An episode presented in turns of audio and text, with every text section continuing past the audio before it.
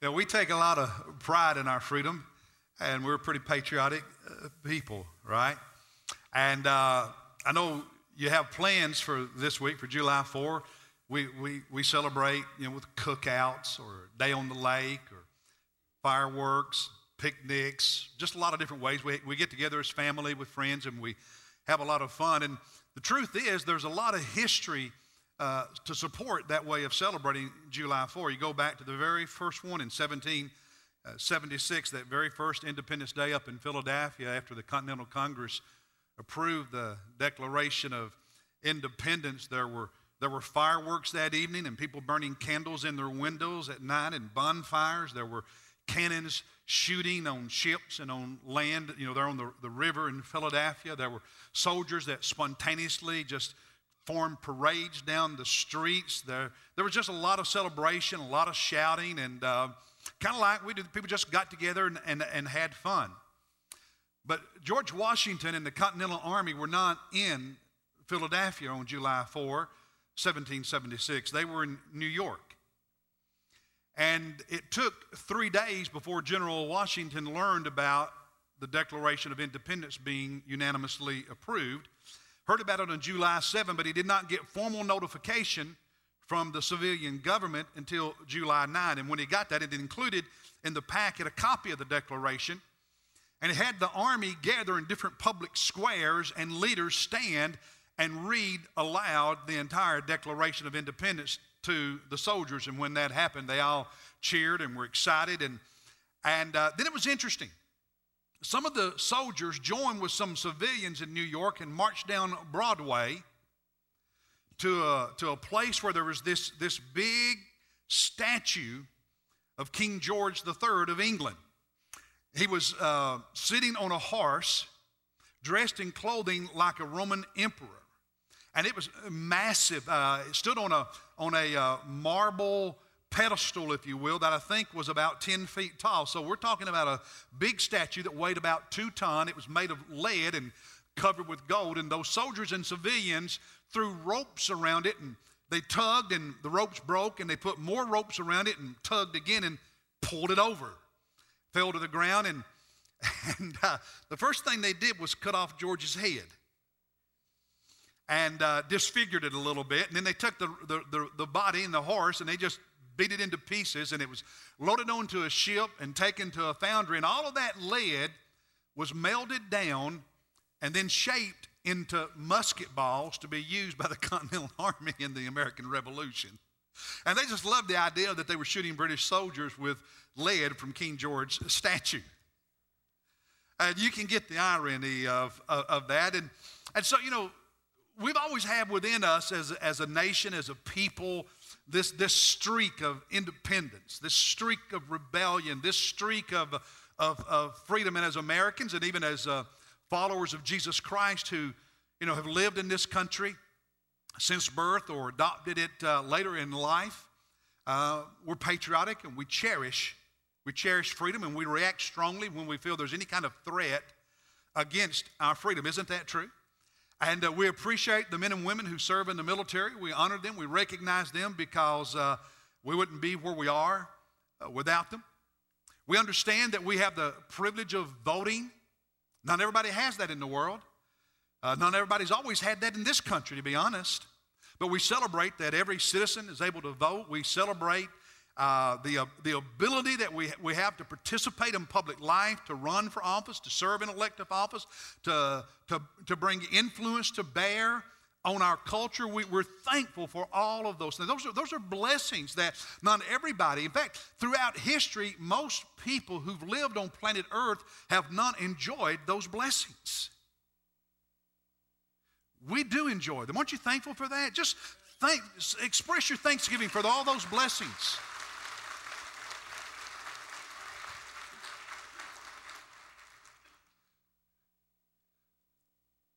But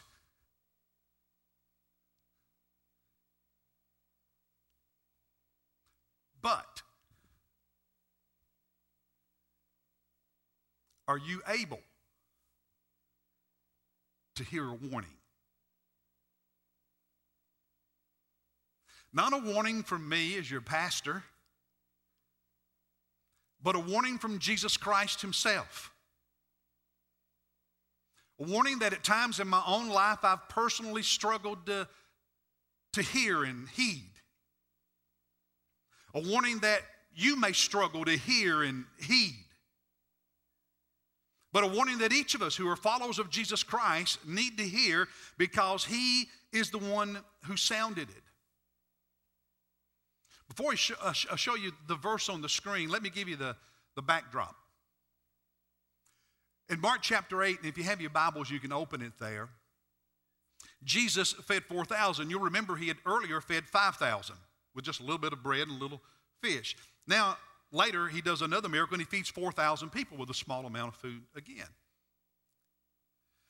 And after he does that miracle, the Pharisees, a conservative religious group, comes to Jesus and they ask him for a sign. Now, they're not asking Jesus to do a miracle. That's not what they mean when they say, Give us a sign. Because they had seen Jesus perform miracles many times. In fact, earlier in Mark's gospel, they said that he performed all of these miracles by the power of Satan. So they knew he could do it, they just didn't think he was doing it by the power of God. When they asked for a sign, what they were really asking for was for Jesus to do something that, that, that, that caused God the Father in heaven from his throne to make it absolutely crystal clear, to absolutely prove to them, prove to them beyond any doubt, prove to them that Jesus was who he said he was. That he was really God the Son. Sounds like some people today, right? And Jesus said, No sign's going to be given to you. Later, he said, The only sign that'll be given is that of the prophet Jonah three days and nights in the belly of the whale. I'm going to die and be buried three days and rise from the dead. And that's it. And then it's a matter of faith after that. Now, it's interesting. If you have your Bible open, after dealing with the Pharisees, and it, and, and it gives this picture of Jesus sighing in his spirit and being grieved at their attitude, then Jesus spoke to his disciples in verse 15. So let's look at Mark 8, verse 15. And Jesus is the one speaking. He's giving orders to them, to who?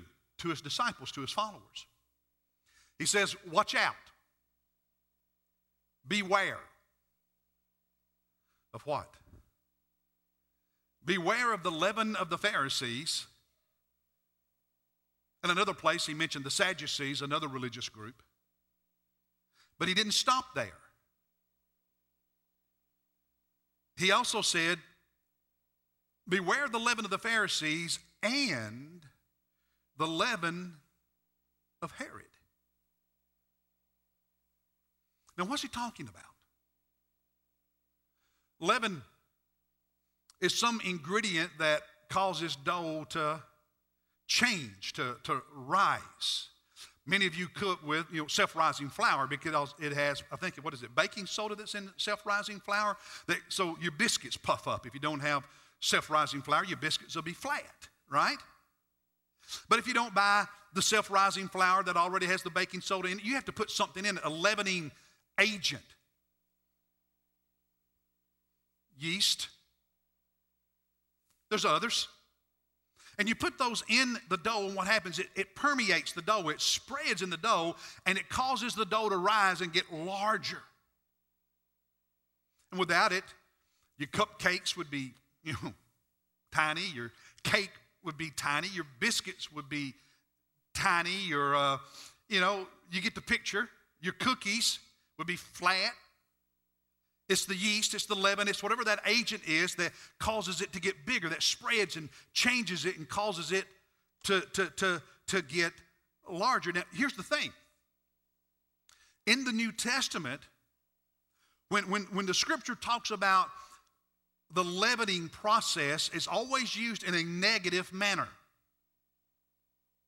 is always referring to sinful and evil influences, ungodly influences that leaven, that, that act like yeast and get bigger within us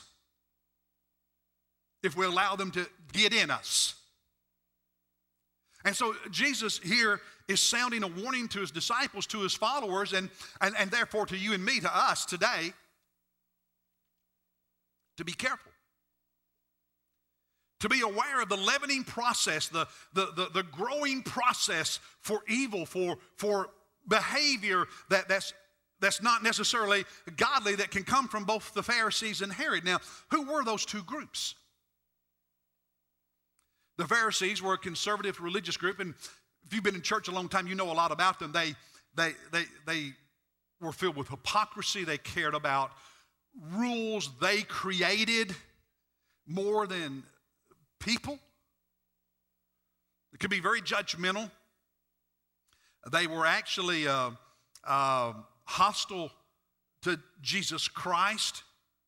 And there was a sense of spiritual pride and spiritual arrogance that caused them to think they were uh, better than others, that caused them to look down on others. And, and so Jesus is saying, hey, be, be careful because if you allow religious hypocrisy and religious arrogance to, to get in you, it can make you something other than what Christ has saved you to become.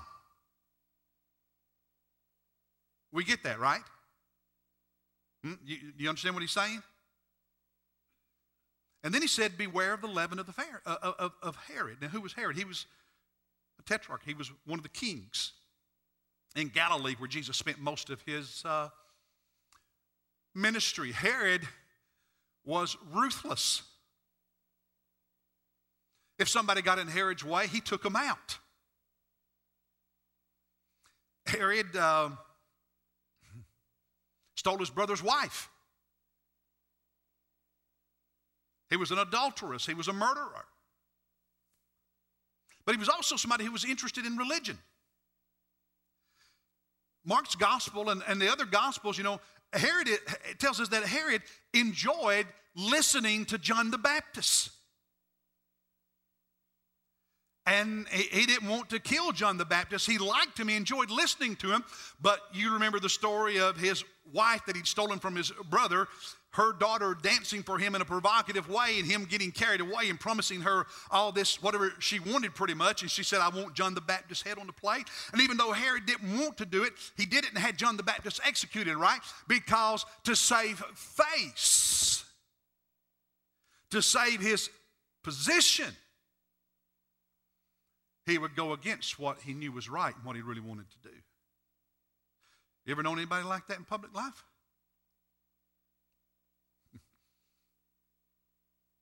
What about Jesus?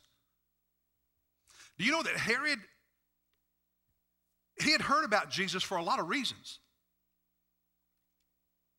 Not simply because Jesus was popular and people were talking about him, but because Herod had a steward, which is the person who oversaw his household affairs. That steward had, had a, a, wife, and in the Gospel of Mark, the wife of Herod's steward was one of the women who was a follower of Jesus Christ and financially supported his ministry. And so he had inside information on Jesus Christ. And when Jesus was arrested in Jerusalem before his crucifixion, brought before Pilate, Pilate, you remember at one point, sent Jesus to Herod. And, and, and the Gospels tell us that Herod was all excited and glad to see Jesus because he had been wanting to see Jesus and wanting to talk to him. He just didn't like the way the conversation went that day. And then it says that he mocked Jesus and put a purple robe on him, the sign of royalty, as a way to make fun of Jesus and send him back to Pilate. So, yeah, there was religious interest, but there was no authenticity to it. There was a group in the Gospels who existed at that time called the Herodians, who were the political party that supported King Herod. And the Gospels tell us that the Herodians and the Pharisees conspired together to trap Jesus and to have him executed. And so Jesus is speaking to his disciples and to us, and he says, Beware. Watch out.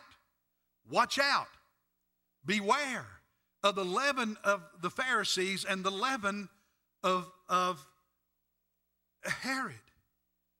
Jesus is warning us that as we go through life and participate in life and participate in the things in our country, He's warning us to be careful and to guard ourselves against the corrupting influences of religious hypocrisy and political ambition. He's warning us. He's saying, don't allow that leaven, don't allow that yeast, don't allow the, the baking soda of those things to get inside you and, and grow in you and make you something that, that doesn't reflect what you're supposed to be as a follower of Jesus Christ. And Billy Graham, who's, you know, for years in Time Magazine, one of either the first or second most respected man uh, in, in America and in the world for decades. And I, had, I had the privilege of meeting him and talking with him, of being there when ground was broken for his uh, headquarters up here in Charlotte, and an invite in attendance at his funeral. Great man of God.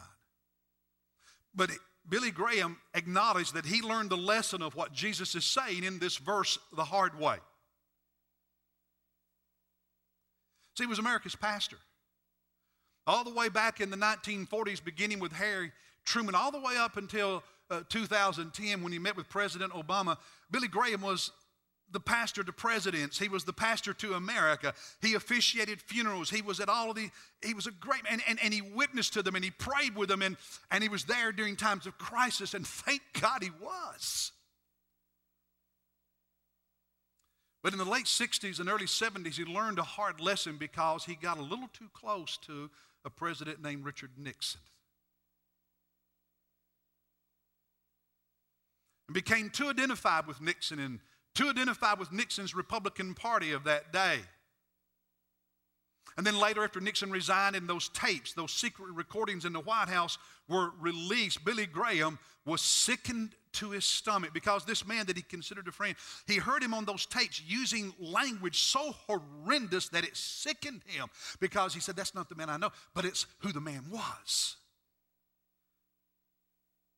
But he was also, a few years later, greatly embarrassed because on one of those tapes, sitting in the White House, Billy Graham is recorded on tape making disparaging remarks, anti Semitic remarks about certain Jewish leaders in America.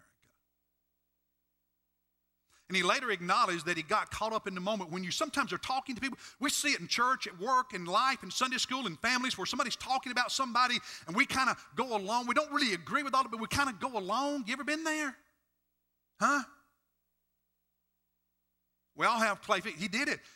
And when it, when it became public, because it was so contrary to everything he'd always done, he was humiliated and he was publicly criticized. And some of that criticism never left, and it was rightful. He was rightfully criticized for what he said. It was horrendous.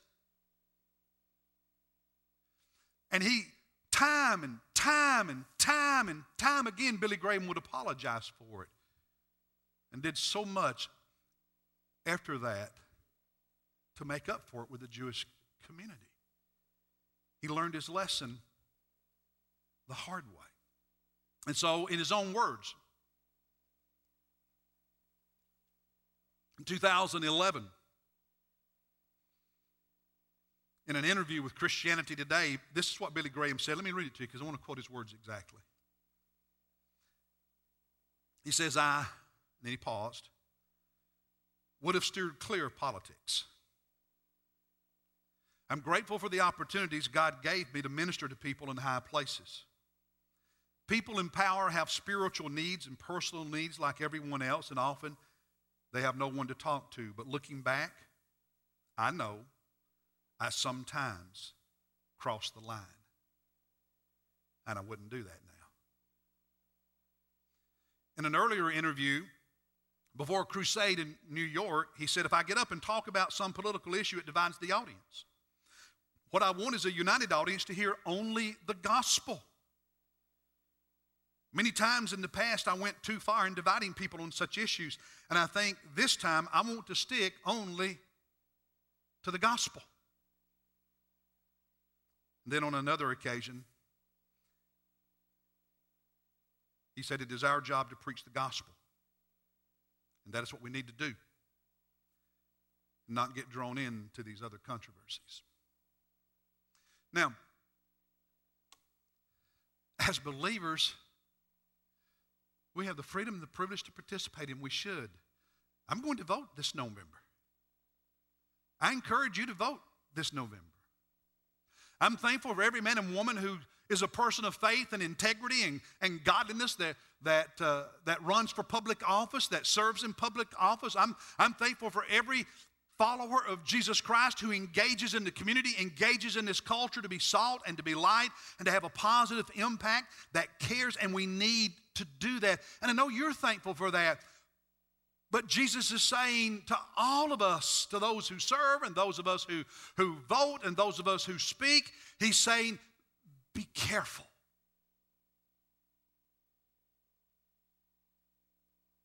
Be careful that you don't allow the yeast, the, the fermentation process, the, the baking powder of those things to get inside you and begin corrupting you in some way. You have to be careful. That's the reason, if you look in chapter 8, verse 15 again, how did Jesus begin this statement?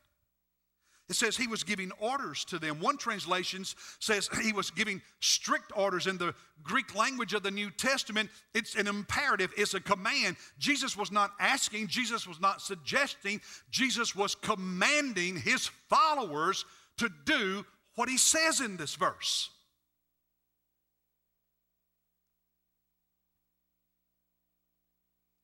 And what he says is, watch out. Be aware of. Those words are similar yet different. The Greek word watch out means to, to see something, to perceive it, to, it's physically there, to, to, to notice it.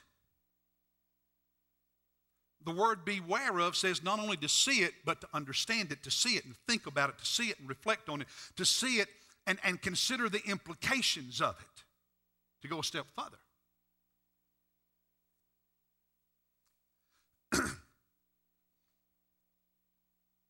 See, you and I, as followers of Christ, have, we, we, we need to have enough integrity, enough integrity to be honest about the moral failures and the hypocrisy of both political parties and candidates of all parties.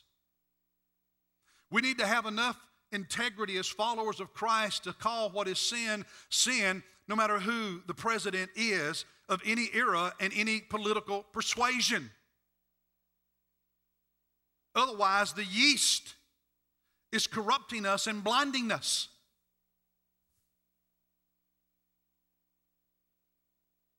You see, I like my biscuits thick. By the way, I like my dumplings that way too. Don't like them skinny and hard, right? Now, my cornbread, I even like a little bit of sugar in it.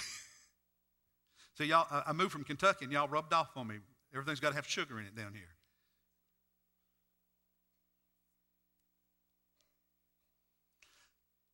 Just like these leavening ingredients causes things to rise and get bigger, what you and I allow inside us does the same thing, doesn't it?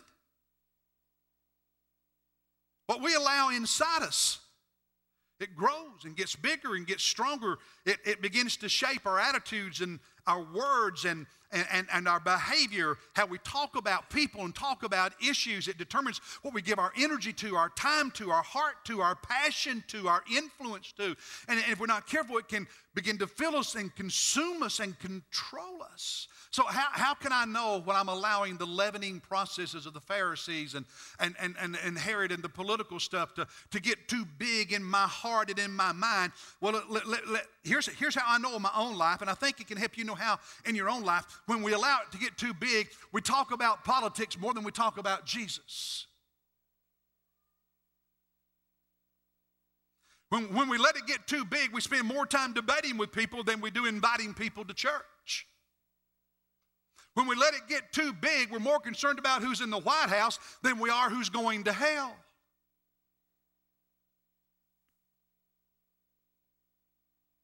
When we let it get too big, we can quote political talking points more than we can quote the Word of God.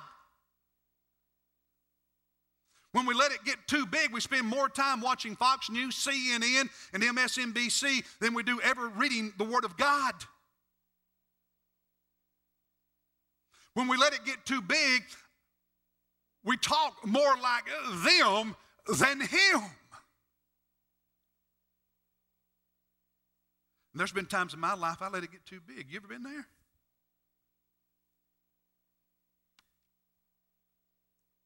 When I let it too big, my social media, whether it's Instagram or Twitter or Facebook, looks like I hate everybody, mad at the world, instead of somebody who just loves Jesus and loves people. When I let it get too big, when I let that yeast get in there and start corrupting me. In Matthew chapter 5, the Sermon on the Mount, in verse 13, Jesus said, You're what? You're the salt. You're the salt of the earth. And salt causes things to last as a preservative. Salt causes things to taste better. But if salt has lost its tastefulness, okay? It's no longer good. It's no longer useful for anything except to be thrown out and trampled underfoot by men. Jesus said, You're to be salt that makes things better. You're to be salt that, that, that, that, that preserves. You're to be salt that's good, salt that people like. And so I can't allow the leavening process of the Pharisees and the Herodians to corrupt the way I talk about people and the way I talk to people, and the way I treat I can't allow those leavening processes to consume all of my energy and all of my time and all of my passion. So there's nothing left for King Jesus and His Word and evangelism and being a man of God or a woman of God that draws people to Christ. Doesn't mean I don't vote. It doesn't mean I don't serve. It doesn't mean I don't participate. But when I do it, I do it as someone who's not been influenced by the attitude and behaviors of those other groups, but as someone who is a loving, generous, kind, devout, caring follower of Jesus Christ who cares about everything that matters, not just some things that matter.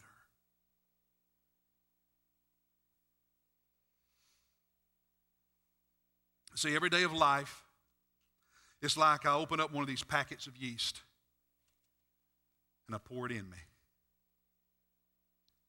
And what I put in me shapes who I am and what comes out of me.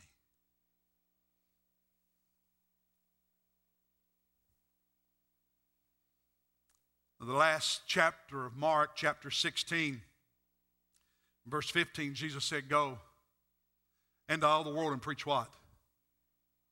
What is it, church? When was the last time you shared the gospel with somebody that didn't know Jesus Christ? And compare that to the last time you had a political debate. Do you know the gospel? Can you quote the gospel? Can you quote the scripture that explains the gospel? Do you know the gospel? As well as we know a lot of other things. And Romans chapter 1, verse 16, the Apostle Paul said, I'm not ashamed of the gospel, for it is the power of God for salvation to everyone that believes. You see, the only thing in this world that has the power of God to change a human life is the gospel of Jesus Christ. Are we talking about the gospel? Are we sharing the gospel? Are we learning the gospel? Is the gospel permeating us? Is the gospel growing in us? Is the gospel shaping us?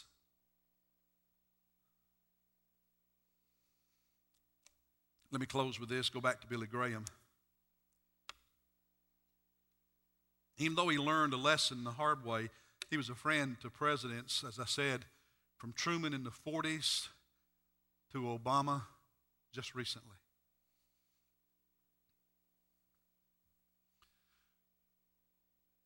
When they had the groundbreaking for his library, I believe it was 2005, 2007, somewhere in there, and several presidents were there. I, re- I can remember President Bush, the, the first President Bush, with whom Graham had a very close relationship. I remember him breaking down crying and sharing his testimony of, uh, uh, uh of Christ and, and, and Graham's influence in his life. And then in 2010, that, that photograph was taken as President Obama visited Billy Graham in his home at Montreat before they went up to West Virginia for a memorial service where some miners had died in an, in an explosion.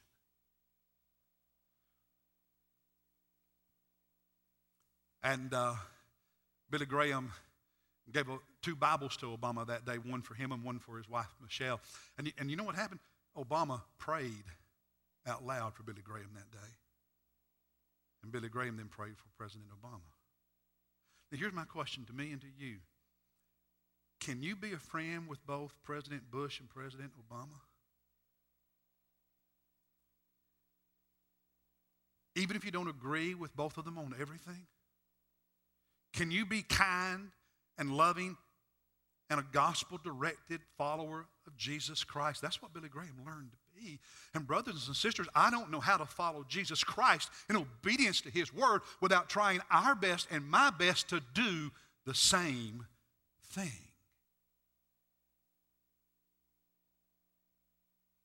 Jesus gave strict orders. Watch out. Watch out. Be aware of. You see, we live in a messed up world. And if we're not careful, this messed up world will mess us up. And that's why I love that song earlier about, you know, God will not be shaken. But you've, you've got to anchor yourself in Him. You, you, you've got to let this other stuff get smaller in your heart and Jesus get bigger in your heart and anchor yourself in Him so that as you live in this tumultuous, messed up, sinful world, you represent Jesus the way Jesus wants to be represented. With truth and with kindness. Because if you don't have truth, you're not worth hearing. And if you don't have kindness, nobody's going to hear you anyway. And if our purpose in life, our mission in life is the gospel, the gospel, the gospel, then let's be devoted to truth and kindness. Can we do that? I think followers of Jesus can. And the beautiful thing you and I have the freedom in America to do it without being fed to the lions.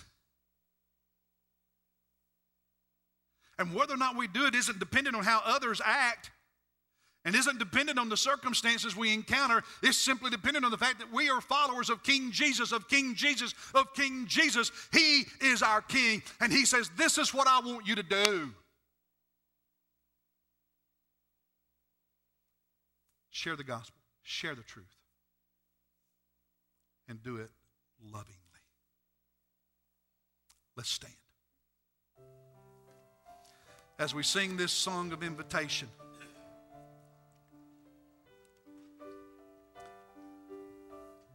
pray for America. Come to the altar and pray for our country. The political discourse is horrible. The newscast, depressing. I don't even watch it anymore. Pray for America. Pray for all our leaders. Pray for yourself that you don't allow what's going on to corrupt you. Pray for yourself that Jesus will get bigger in your heart and your mind and your life, and you'll talk about Him more, and you'll talk about the church more, you'll talk about the gospel more. And pray that God will take away your fear. God will take away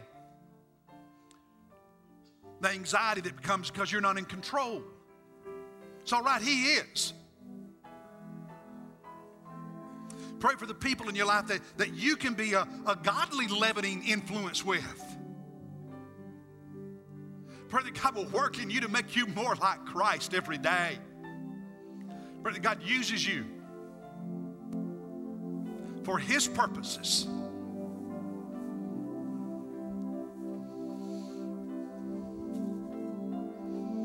Pray that we will be the people of God. Come to the altar and pray. Come to one of these pastors and say, I want to give my life to Jesus because that's the kind of Christian I want to be.